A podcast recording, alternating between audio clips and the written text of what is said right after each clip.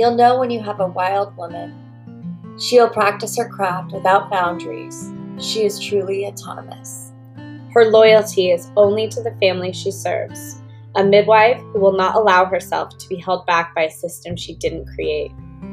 This podcast is for the birth keepers who want to grow and change. We are open to learning through self reflection and supportive community.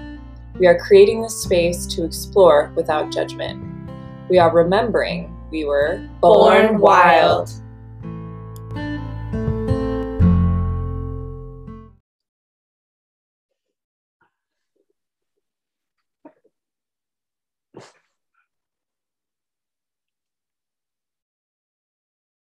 Hi, everyone. Welcome back to the Born Wild podcast. We're your hosts, Clover, Sophia. And Emma.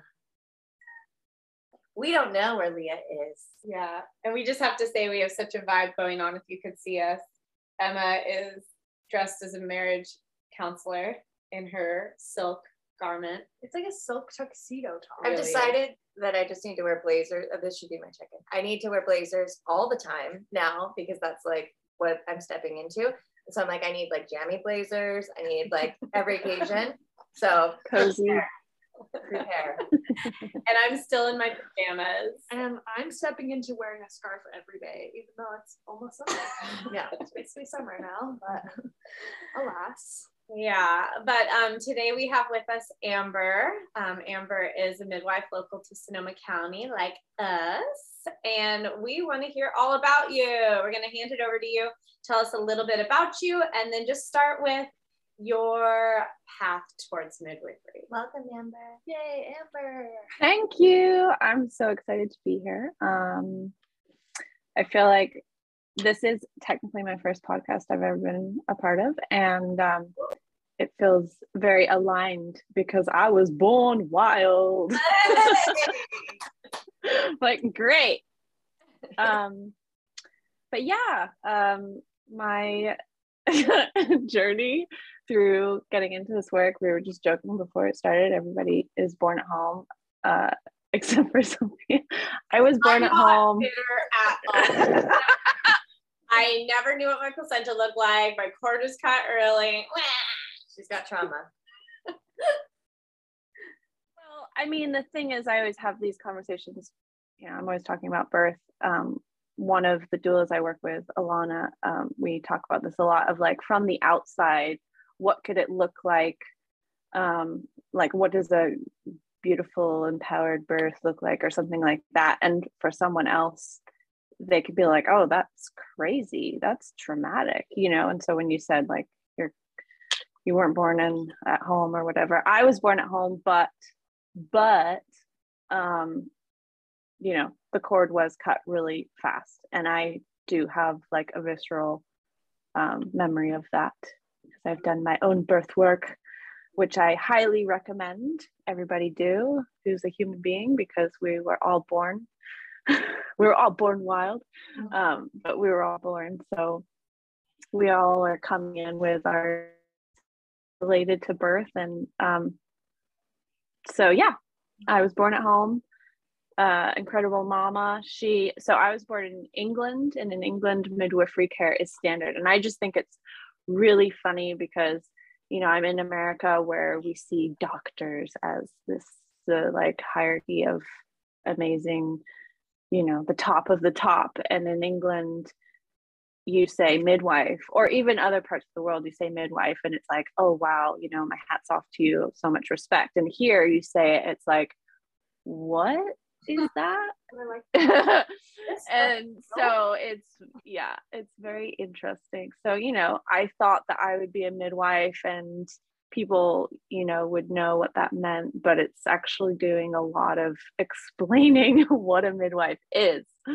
Um but yeah so you know in england midwifery is standard care for everyone. Um and so my mom uh you know got that care but home birth isn't like standard. Um so she already she always she wanted to do home birth. And so when she went into labor she just called the midwife and said in my house because this is what's going to happen. And they were like oh okay. Um so yep you know i grew up with just birth being normal and celebrated. And You have i feel like were they all born at home? yes. That is my next story to tell. Um it's okay.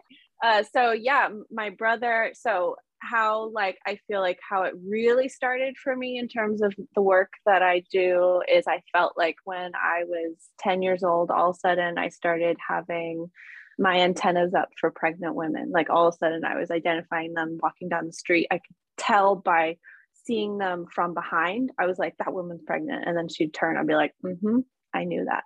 And then like my teacher my teacher uh, i was like she's pregnant. And then uh, like you know a couple weeks later she's like i'm pregnant. And i was like mm-hmm, yeah.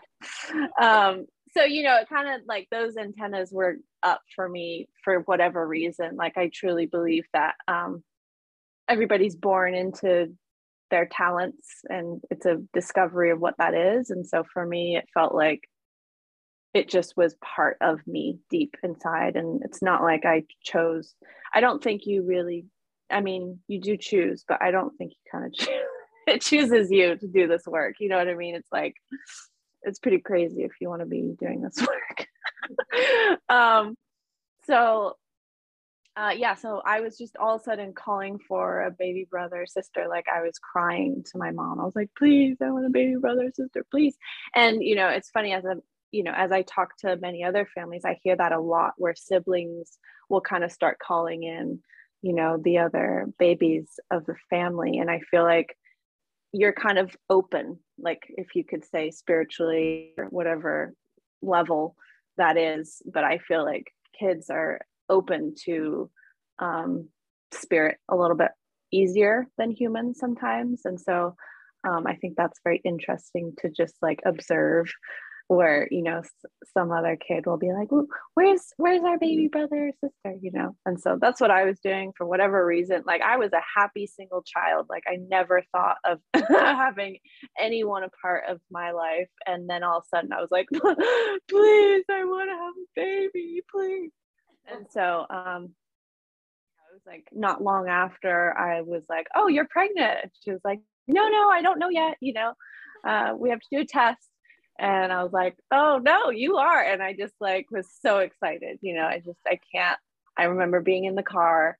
We were at the post office, and I just was like, "Oh my god!" You know, like I, I don't know how to explain it. It's like it's just so much joy and excitement. So then I couldn't contain that joy and excitement. Then I was just like raiding the streets and my class and just like screaming it to the world, like, I'm gonna have a baby brother or sister. And my mom was like, Can you just like quiet down?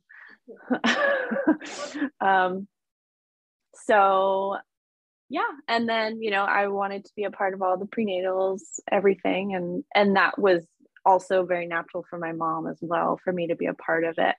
And i also have this memory of my mom sitting down with me in the living room and we were like watching some birth videos. And i was just like why are we doing this? Like are you trying to get me prepared? Because like you're just gonna have a baby. Like this is silly. Like we don't need to prepare me. Um you know i was Like- cocky i was very full of myself at a young age And you 10 at this point? Yeah. Okay.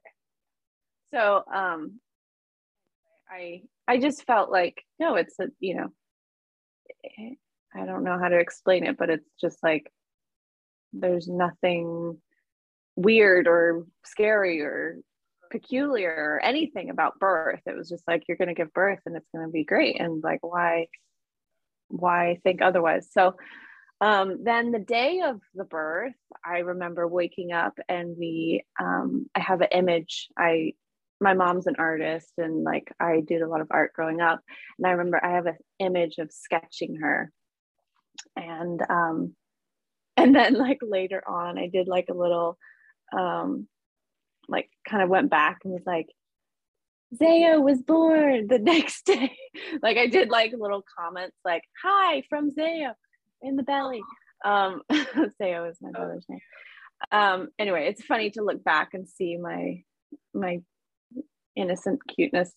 So, um, you know, she was in early labor and like, you know, it's hard to explain what that's like, but you're in another dimension, you know, like it's, um, it was like a warm summer's day. It was actually, it was the day before summer solstice and like it was just so warm and the garden was just blooming with like flowers and, um, you know, the like world slows down in a way and you're just in a different kind of space and um it was just really beautiful you know to be in that world with my mom and um then up and she brought all these movies and she was like we're gonna be up all night like this is a long marathon and i was like no, this baby's gonna be born at like four o'clock. We're just like gonna have this baby.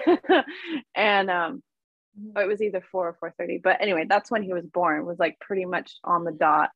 Um, and it wasn't an all-nighter, you know, it was a very beautiful, quick, not to say that quick is better, more beautiful or anything like that, but um so yeah, so everything kind of just picked up and uh, my mom was in Hands and Knees on the living room, and that place is a very dark room. And she felt very comfortable. You know, like my mom and I are very close, so we t- we've talked a lot about it.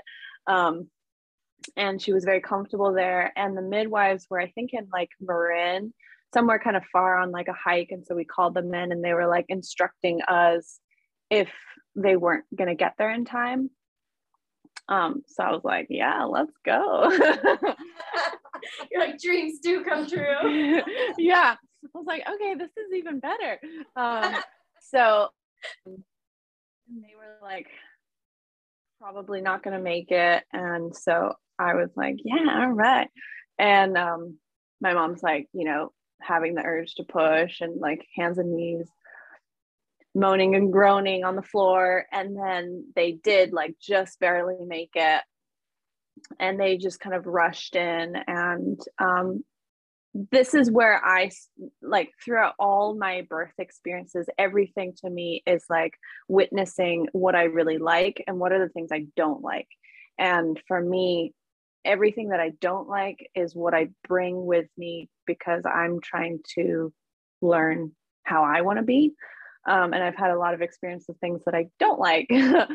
um, so they they rushed in and they were like, "All right, let's get you on the bed. Let's move you." And my mom was primal in her state, wanting her dark private space, and for her that was very disturbing to be. She didn't really want to go into the bedroom. Um, I think they were think there was some construction going on, and I think they were thinking like, you know, I don't know, safety maybe. I'm not really sure exactly why they made that call. But anyway, that was, um, you know, something that I thought was weird in that moment, but also talking with my mom where she was like, I didn't want to move. I just wanted to be there. Um, and so then we moved to the bed and, you know, birth doesn't need to be on a bed. Birth can be anywhere.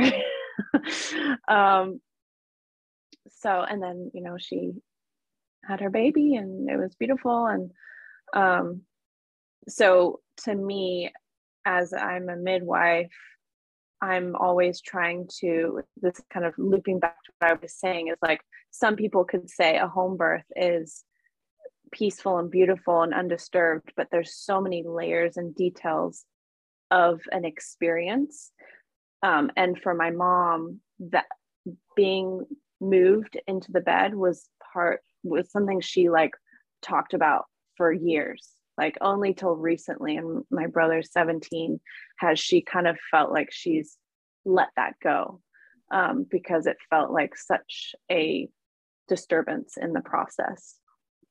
And you could say you know there's always that like well baby's healthy mama's healthy you know at the end and it's just like ah like we can also value uh people's emotional or other states of the experience. And just because you have a healthy mama and baby at the end doesn't mean that it was empowering or blissful for the mom, you know?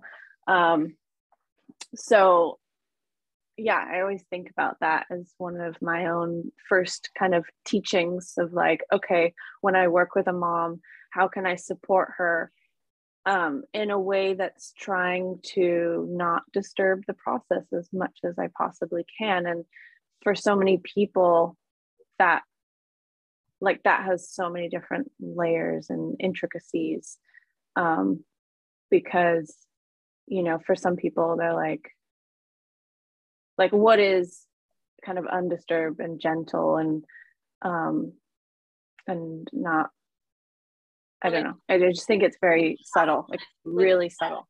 You know mother led birth. And Yeah. she, she didn't leave that piece and that's the piece that bothered her. Yeah, exactly. Yeah so um really beautiful journey to be a part of that my brother and i are very close and um yeah and then you know i continued to um i don't know i wasn't it wasn't like when i was 10 i was like yeah i want to be a midwife but then later on when I was a teenager, I was like, I think I want to do nursing. I'm not really sure. And then um, I watched Guerrilla Midwifery, which, if you haven't watched that, it's super awesome. And um, I actually haven't seen it since I was 17, and I would love to go back and watch it now just to kind of go back into that space and reflect on like that was a huge that was really the moment that like was like, oh, this is what I want to do because it brings in so many different pieces of what midwifery is that I'm passionate about. Um, and so at that point on, I was in the discovery of like, okay, what can I do? What are the trainings? What are the, you know, what's going on in this world in terms of birth? Um, and, you know, there's like such a push towards conventional medicine and nursing way of midwifery and i talked to midwives and they were home birth midwives and they were also saying like it's so much easier if you do nursing and i think to some agree that's true you know like you have a schedule you just walk in you see them you go it's just easier in a sense but that would not be fulfilling to me at all and part of what I'm passionate about is that intimacy that you create with families. And it's the most like primal, intimate state you can be a part of without dating someone. like it is so freaking intimate, you know? And like that's so beautiful. It's such honor. But like, you know, you can't really put it in a box and like make a schedule out of it because birth just happens when it happens. So um, I I'm so grateful for hospitals and you know what they do, but it's not for me, you know. So um at this point in your life are Yeah. you still in england or have you moved here no, I'm in I'm oh wait, in terms Like, of school. story in the story Sorry. I'm like, what? Like, um yeah, so I I um moved when I was six to America and um oh so your brother's then born here yeah in the Bay Area. oh Mhm. okay. Yeah. Yeah. We went to the same high school. oh I didn't Yeah, I went to Berkeley High. of course Clover Mhm. knows Emma's wife and she knows everyone Yeah. So okay so you're here yeah, that's kind of, you know, the the beginning of my journey Mhm. into this world and then birth. when did you decide to look into midwifery and what did that look like for you Yeah, when I was 17, when I watched Guerrilla Midwifery, it was like, oh, this is what I want to do for sure. And then I was looking at, okay, nursing. I was like, this doesn't feel right. I don't want to do that. I want to do traditional midwifery. And I I knew I was a very hands-on learner and I knew that nursing it's a lot of textbook um, classroom setting. towards doula or did you go straight into midwifery school like how did that unfold yeah i i knew i wanted to do midwifery for sure so i was just like okay this is it um and then i was like well maybe i should go to like a couple births before i fully commit to doing midwifery like you know, I went to Zaya's, my brother's birth. Like that was amazing. That was incredible. I want to be a part of that. But like, what would it be like to support someone who's not my family? You know, like what it what would that be like? And so um I did heart and hands training with Elizabeth Davis. And so that is a prerequisite to NMI. So I thought, okay, um, and that and you walk away with a doula certificate. So I was like, okay, I can get some training and not fully commit to midwifery and see how it feels. And the whole time it was like, yeah, this is what I want to be doing. Um, but I still wanted birth experience. Um, so I went to India um, for part of a yoga um, retreat study training experience. And I was there for six months and I reached out to a birth center there and I asked if I could just volunteer and support women. And again, going back to my like things that I love and then things that I don't like, you know, this really helped me in like, okay, things that I want to do, things that I don't want to do. And so um, I'm a very, um, you know, my my before even going into midwifery and birth, I did yoga teacher training and I practice every day. And like sustainability is important to me. And um, without that recognition of like my own body and like what's over here, I I just I'm surprised that so many people don't have a practice because it feels like so challenging if you don't have a connection to yourself and like your own practice before supporting someone else. So, and when you say I, practice, you mean like self care? Yeah, like it could be anything, you know, just something. Um, me, you know, I I do a lot of different things, but one is like always meditation and yoga, some form of movement in the morning, if I can, since you know, getting called to a birth. Um, but uh so anyway, so I went to yoga to India, I did that, and then I volunteered at this birth center, and there was one midwife for all the clients, and then there was a student, and this midwife was extremely overworked, and she was to the point where she was bitter and you know just like really hard to be around and um, especially during birth. And I just was like, whoa, like this isn't okay, you know, like for the midwife to be the one person for all these moms doing all the births and um, all that pressure. And in India, transporting to the hospital is like very challenging. You're not really, I don't know about now because this was, you know, a while ago, over 10 years ago. Um, but, you know, like just the the hospital situation, the way women are treated, like it's routine. They get episiotomy and, you know, all kinds of like stuff that's not necessary and really awful. Um, I don't know what it is now, but that's what it was then. So, like, going to the hospital was a very big challenge, you know, and like trying to prevent that as much as possible.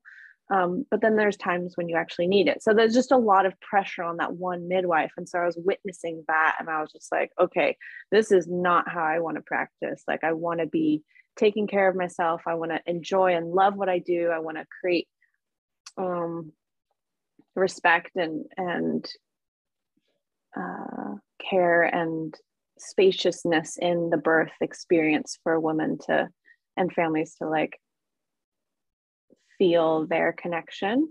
Because what was happening is she was so overworked that she was uncomfortable with long births obviously because she's exhausted. So she was doing things to like you know manipulate and speed things up. Um, and to the point where the moms were literally telling her to stop and she wasn't listening because she was just done right? And so i was like wow that's not how i want to be um, so, um, but at the same time, I had such a energetic, like I had so much energy to be that pillar of support and like be that steady person for the moms um, that it was very clear to me that I was like, this is definitely what I want to be a part of, you know? And so that was really validating. And when I came back, that's when I back home into the Bay Area, that's when I enrolled in school in midwifery school. And then I also continued to do do like volunteer doula work. And when I came back to the Bay Area, that was the first time I did a hospital birth. And that was holy shit. Talk about trauma. I mean, I was traumatized by that experience. Um, and so again, it just validated like, okay, I'm really passionate about supporting gentle experiences through birth and like um, creating to me it's like space. Like in the hospital it was it was highlighted that you just do all this stuff like just constantly poke and prod and then it's just like like the sacredness if you want to say that or the the beauty and the strength and the whatever words you want to use like it felt like it was just choked and covered up because we were constantly manipulating the situation rather than just allowing it to be what it is, which you don't really need to do anything when a mom's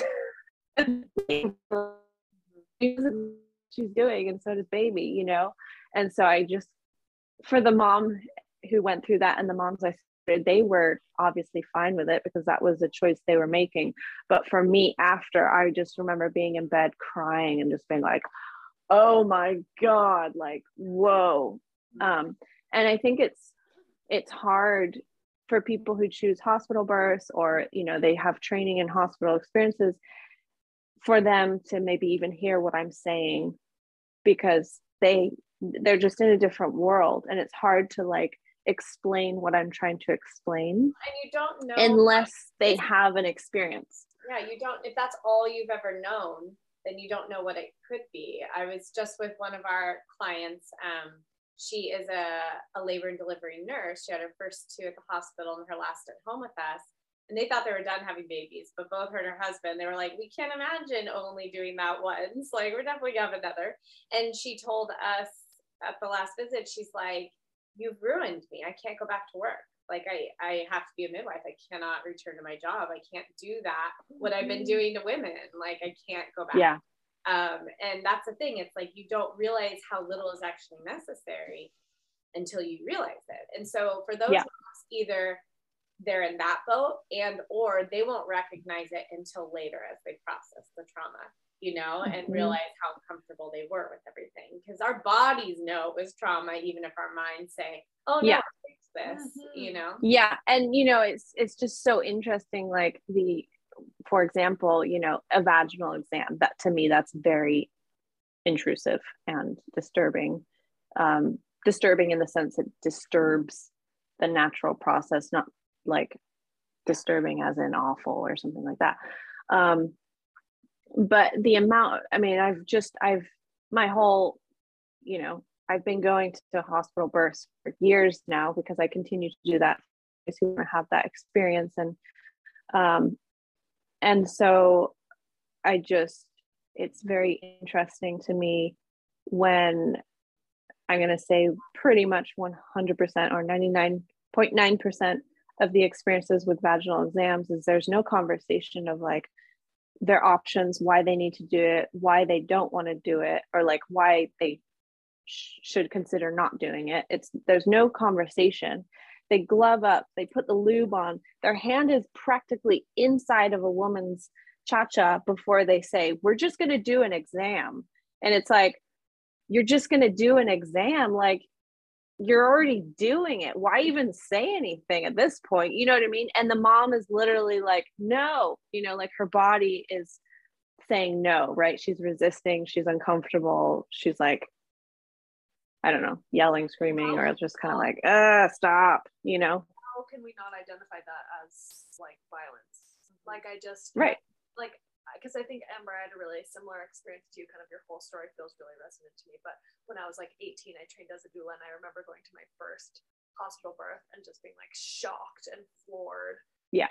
For a while, I was like, okay, well, this is what people are choosing. And then at a certain point, I was like, oh no, this is actually, I just feel like I'm kind of I'm trying to protect them, but I also feel like I'm holding their hands while they get abused and being like, it's gonna mm-hmm. be okay, you're gonna be okay. And yeah. at a certain point, I was like, oh, this feels like I'm enabling, complicit. I'm being complicit in this thing that just feels so icky. And I noticed when I started like working as a student and being a doula that older women would come up to me or like we'd be talking at a dinner party and like Sophia was saying that trauma that they process later like so many instances where I was like oh you've never talked about your birth with anyone or like very few times and you are just like oozing trauma and you need to just like Mhm. feeling like that there's so much that they needed to discharge and like asking me questions like do they still do routine blah blah blah like i don't know that happened at my birth and it felt like a little bit weird and i've i've, I've never been able to forget it and so mm-hmm. it's like really true that it just stays with The body people. yeah like mm-hmm. people in their 60s 70s 80s Yeah. like really Yeah, through their whole life. Yeah. exactly and that's you know again that kind of goes back to like my first teaching from my mom where she you know we would talk about Zaya's birth and and the it's not an exam it's nothing physical it was just Yeah. you know just moving her was extremely uh traumatizing for her you could say because like she wouldn't let it go. She was always talking about it like you know and i was just listening to her and witnessing and supporting her in that. And um you know and that's what i mean by the subtleties. Like it could just be so subtle. It's not necessarily a vaginal exam. It could be Yeah. you know. We were just at a birth and it was kind of long and the mom was in the tub a lot and there was like this pushing and the not pushing. It was kind of back and forth. And there was one point where we were all kind of thinking like oh i wonder what it would be like if she got out of the tub you know just like to ourselves. And i was saying to the ladies like it's really important that we aren't the ones to bring this up. Like if she looks at us and says oh my god this isn't working. I'm like oh, i'm so tired of being in the tub. Or you know like she has to be the one to prompt the conversation for us because like even the simple act of like maybe you should think about getting out could just like you know be like oh i'm doing this wrong mm-hmm. because i Right. want to stay in but they think i should do something different. Like it can be that simple. exactly. The initiation to the conversation needs to come from her. Yeah. Yeah. Yeah. And you know it's even not talking about birth but just like every human being kind of needs to come to their own conclusions on their own.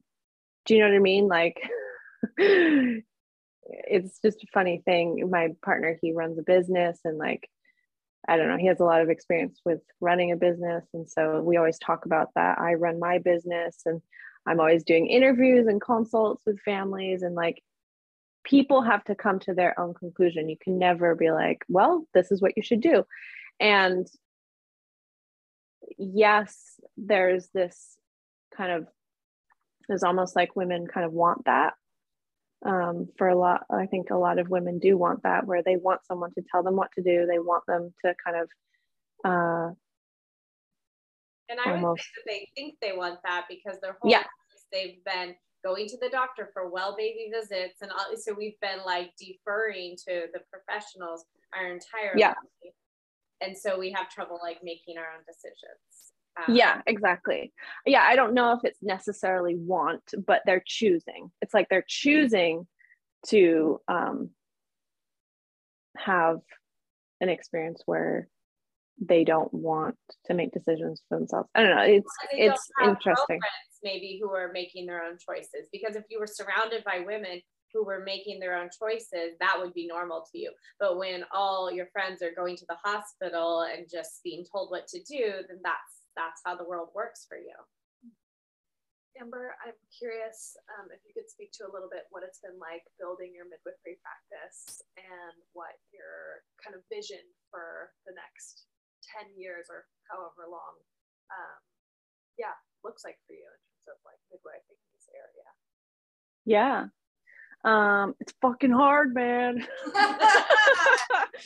um, but you know, it's like all the all the different stages, there's always challenges, you know, like when you're a, a new student, um, like there's always challenges, you know, it's like, okay, how do you pay the bills? How do you be a student? How do you juggle your life? How do you keep sanity when you're trying to do all this stuff and learn? Um, so it was just a continuum of that and that i think that's like it it does get easier for sure but i think there's just always challenges life is just hard, man. it's just, I don't know. You know what I mean? I was thinking, like, oh, now I'm going to have a break. Like, whoo. And it's like, nope, this is just. uh, mm-hmm. We've lost it. Okay, let's come back.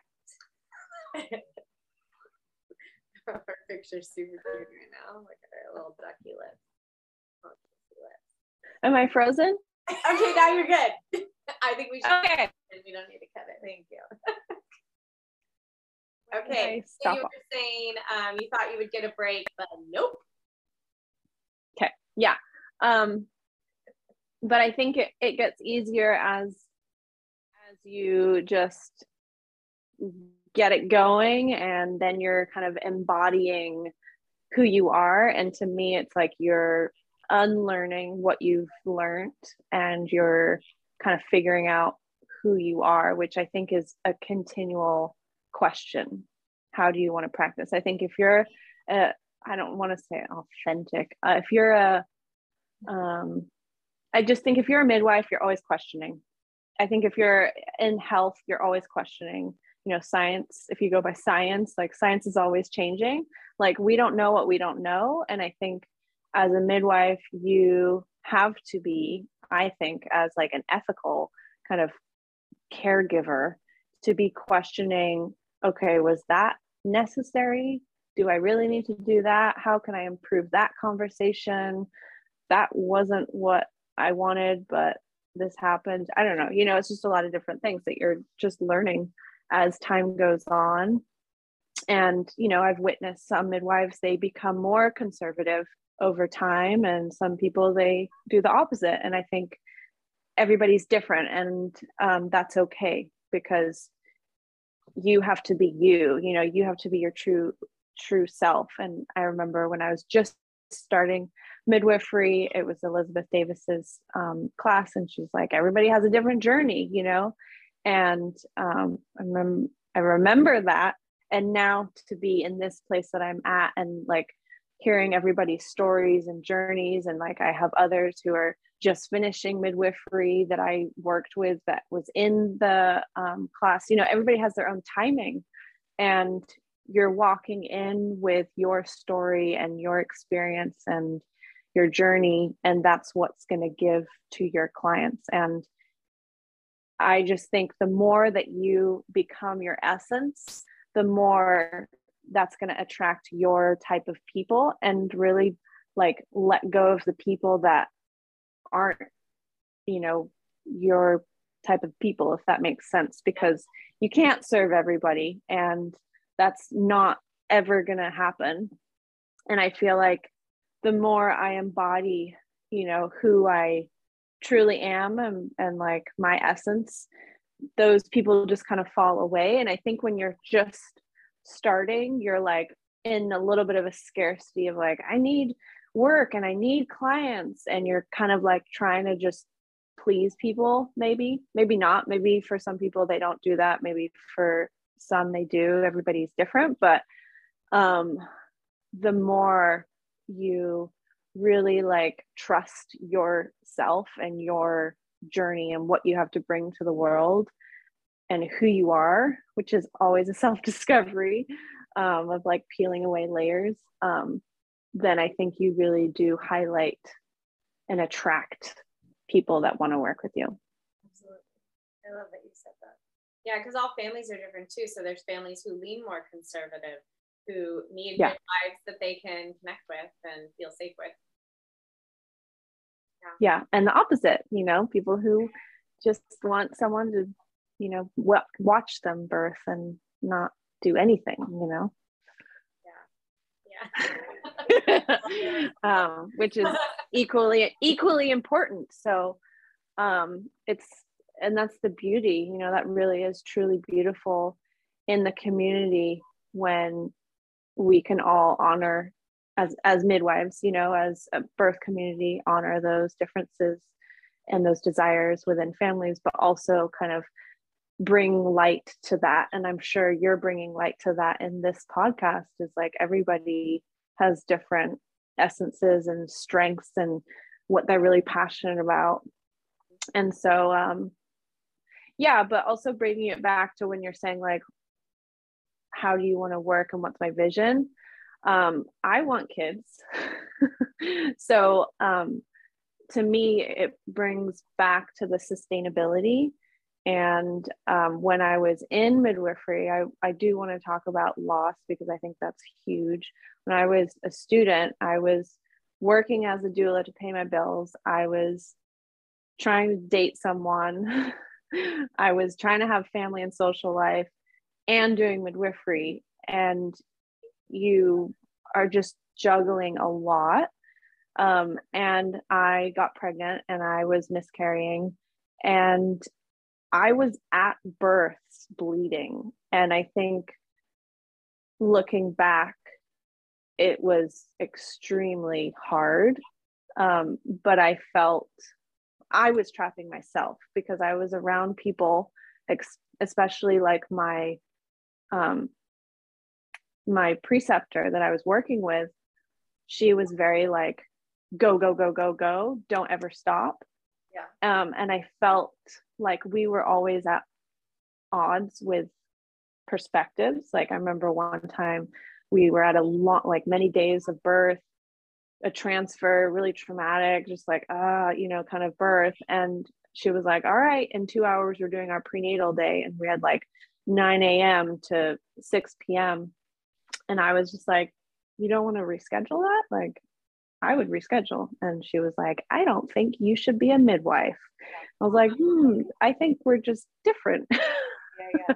so I was in that kind of world. And I and I personally think our kind of uh, professional world is very go driven and not I don't necessarily want to say it's like masculine feminine but like for example right now i am on my period and i try and take it really low because that feels natural to me. And when i'm on my ovulation cycle i'm like let's go!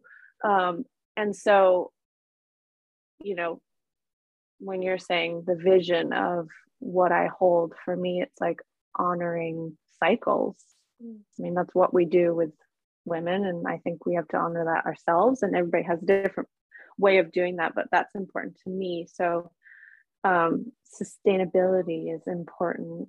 And um,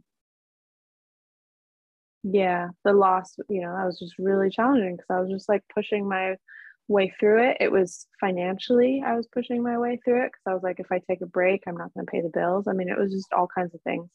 In the end, I had to go into the hospital and get a D&C, and I should have literally like I passed out on the floor and I should have gone into the emergency room, but I was like, no, I'm not paying that bill.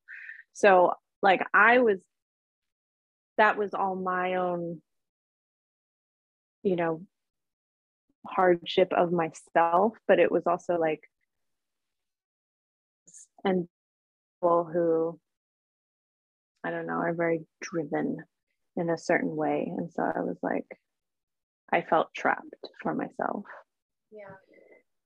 And it's hard because, you know, this work is like, okay, I'm at like in that instance, I was miscarrying and I was at a birth. Like, get away from me to finish? No. So how do I make it a way for me to be able to take care of myself if that's the situation I'm grieving and she can still get support because she's not going to stop birthing you know? And i think that's the challenge in what i consider sustainability is like okay or even if you have a kid who's needing to go to the emergency room how do you have a community where someone can step in and you feel like you can take care of yourself and your family or whatever is going on? Um, and that you're not taking a financial hit because if you had exactly. partnership somebody could have covered for you and then later on down the road you could have covered for her for something. So you wouldn't have to like financially pay her you know where you're like i can't afford to pay her so i'm just going to stay. Like that yeah. you knew you would just be taken care of and you wouldn't take a hit financially and you could rest. Yeah and i mean finances is like a whole conversation. I'm very passionate in the birth community of like we need to fucking charge more like the work that we give, uh, you know, postpartum do crazy the work that we give, the energy that we give, everything, a lot, and you got to be able to take care of yourself. Like you said, if you need someone else to step in and do that. And I think there's a lot of scarcity financially in the community where they're like, oh, well, this was the rate. So I'm going to keep it at the rate. One charging more than others. And it's just like this weird cycle of like, what the hell? Like, I literally, like, um, I was talking to someone and I was sharing rates. This was in a business training I was doing and he was like i did a home birth for my kid and we paid the same rate and this was 20 years ago. He was like you need to be charging twice as much. And i'm like okay so that's over 20 grand and people might not pay for that. You know and so then it brings me to like insurance. Like we got to somehow figure out a way to like bring in and up the insurance which i don't know how to do that. That's like definitely it's like accessible to families. Um, but um, yeah. You gotta find someone from the insurance company to bring on the podcast to yeah. interview and be like, really? Fuck, man. Like, interrogation. It's not me. It's interrogation. No, but I do think that we should have a podcast just dedicated to money and midwifery. Yeah. I think, like I said this before, as a student, I've feel like it's so hard to get real numbers and ideas about like okay so you're putting this much money into midwifery school how much can you expect to make if you have this kind of practice versus that kind of practice and it's just confusing and so it's nice to have transparent conversations about it mm, absolutely yeah and I definitely feel like the happiest midwives I know in the Bay Area are the ones that are charging the most, and they're yeah. still busy as fuck. Yeah. Mm-hmm. Well, yeah, we mm-hmm. encourage it. Um, Yeah, I mean it's a geographic issue too. You know, people will pay. it's yeah. But in like a small rural community, you they just can't. And people will like try and lowball you for like five grand, like up where I live up north, you know, and it's really just not sustainable. It's really hard. So. Yeah, it's a it's a lot of so many different layers, you know. This is always what I say. Alana, Alana makes fun of me. The layers, the layers, because it is. It's like it's what can people afford, it's insurance, it's what they they think that okay, if I go to a hospital birth, it's going to be covered, so why should I even pay? You know, it's just like all kinds of things, you know. Oh, Moms not working during pregnancy, now they're only on one income from the partner, you know, it's like a lot of stuff. I always just think of the people who save money for cars and they save money for weddings and they save money for big things. And we all like, yes, to varying degrees, but I'm always like, we can do that for birth.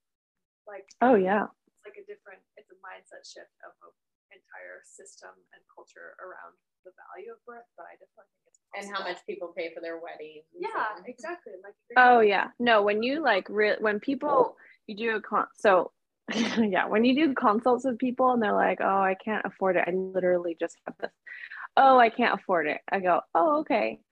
Um and then i don't know we talked about like having a volunteer doula who has less experience because she wanted a home birth but she couldn't afford it so then she was choosing a blah blah blah blah blah.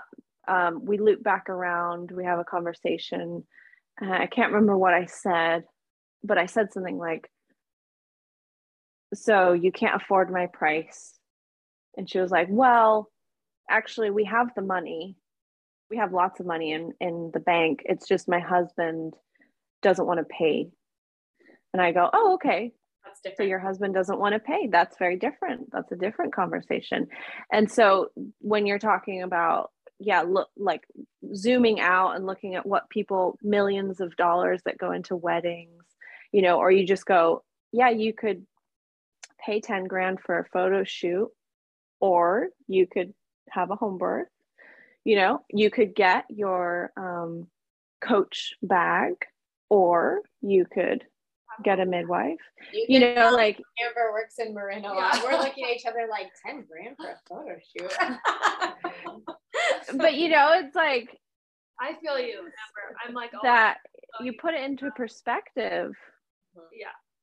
Priorities. Thing, you know, a lot of people don't they don't uh get a ten thousand dollar coach bag, but you know, Yeah. but when you put it into perspective, a lot of women do prioritize that. They prioritize photo shoots and coach bags and Tesla strollers. And it's like, oh, but you can't afford this? Okay, that's what you're prioritizing.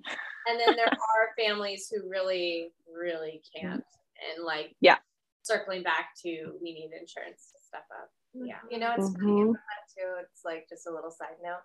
The families that have money, in my experience as a student working with several midwives, this the clients that actually have the money are the ones that tend not to finish the payment plan. And the clients that are like the poorest are always the ones that like, okay, I have 200 bucks for you this month. They always pay it off. And they're really like integrous about that, which I think is really cool. Yeah. Or it's um, you know, the people who ask for discounts are the ones that quote unquote don't need it. And the people who kind of maybe don't ask for uh discounts, you know. So for me, I don't ever bring in a sliding scale rate. Um, I don't bring in like an automatic, like if you can't afford this, then I do this um, I let them come to the conversation and bring that up if that's what they're needing. And this is just my 10, you know, years of doula work as well, where, you know, like I said, people will ask for discounts and I walk into their house and it's a effing mansion. It's like, hmm, okay. Um, so to me, I, if anybody asks for discounts, which I definitely want to give support to people who need it, um, I ask for them to apply and they actually prove that they need it so they can show, you know, tax info or something like that. Like Well, you don't just give out your services to people. This was really great hearing your story. We have a couple last questions that we want to ask you. Okay. Gosh, what are they? I said we have a couple Oh, oh, last Okay. questions. okay, gotcha. Okay, Amber, your belly button has a ability to do anything if you press it. What does it do? or Like- not necessarily that the belly Right. button does something, but like you press your belly button and it has some sort of superpower. Anything can happen. What happens?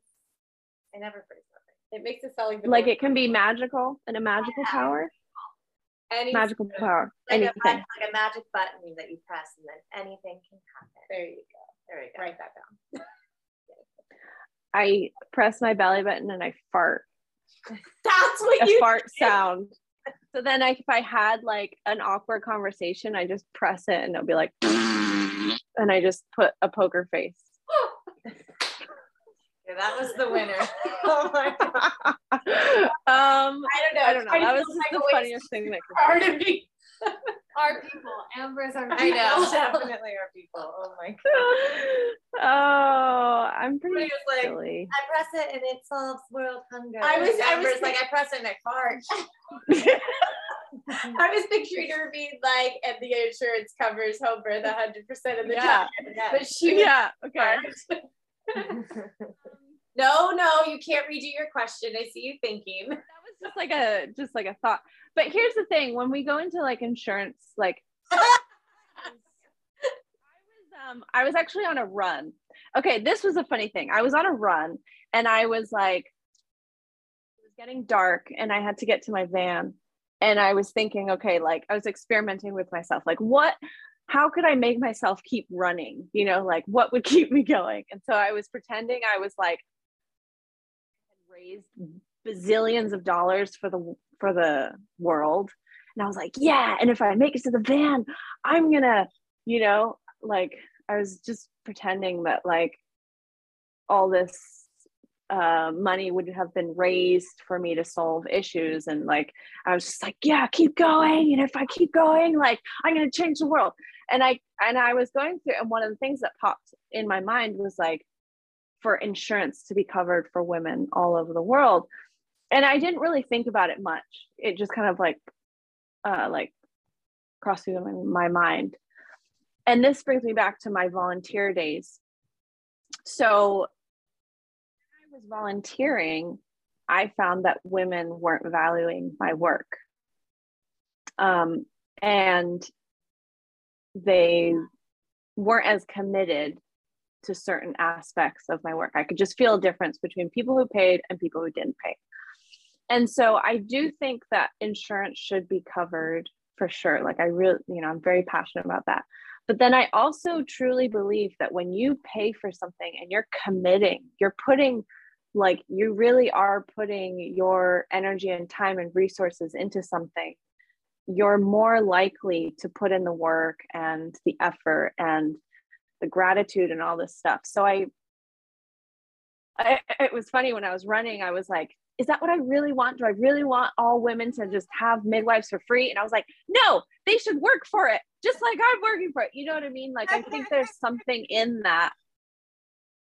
That's great. Kind of weird. just mm, Funny. from insurance companies. Like that's a bigger conversation, but like I think- divest fully from our messed up healthcare system. It's not really working very well. You can go back to your teenage self. Last question. If you could go back Okay. to your teenage self and give her any advice, what would it be? I thought you were gonna say who would I have sex with? Um, what advice would I give? Uh,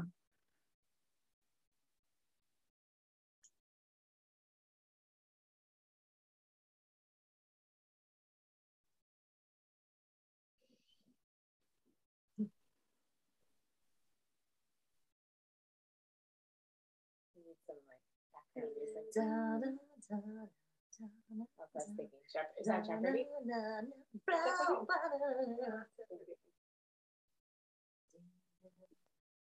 it's hard. That's a hard one. knew- She knew off the bat what her belly button would Yeah. I mean, do.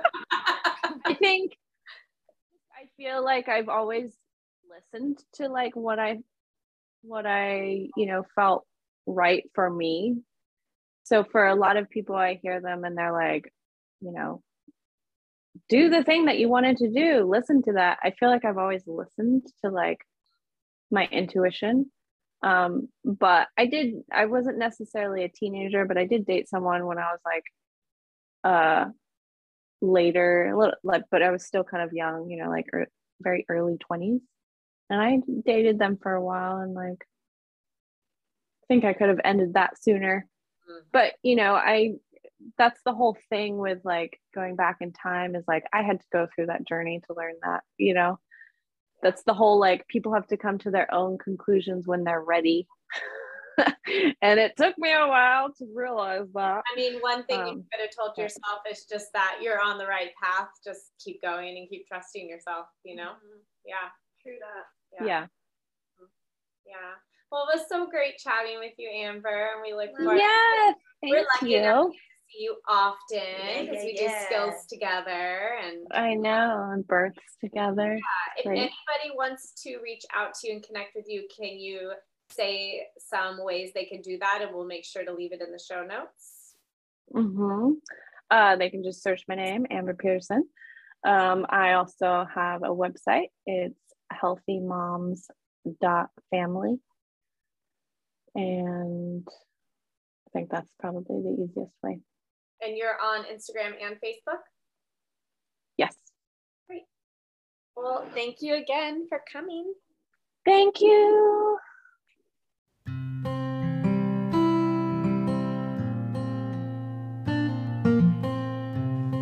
Thanks everybody for listening. You can find us at Born Wild Podcast on Instagram.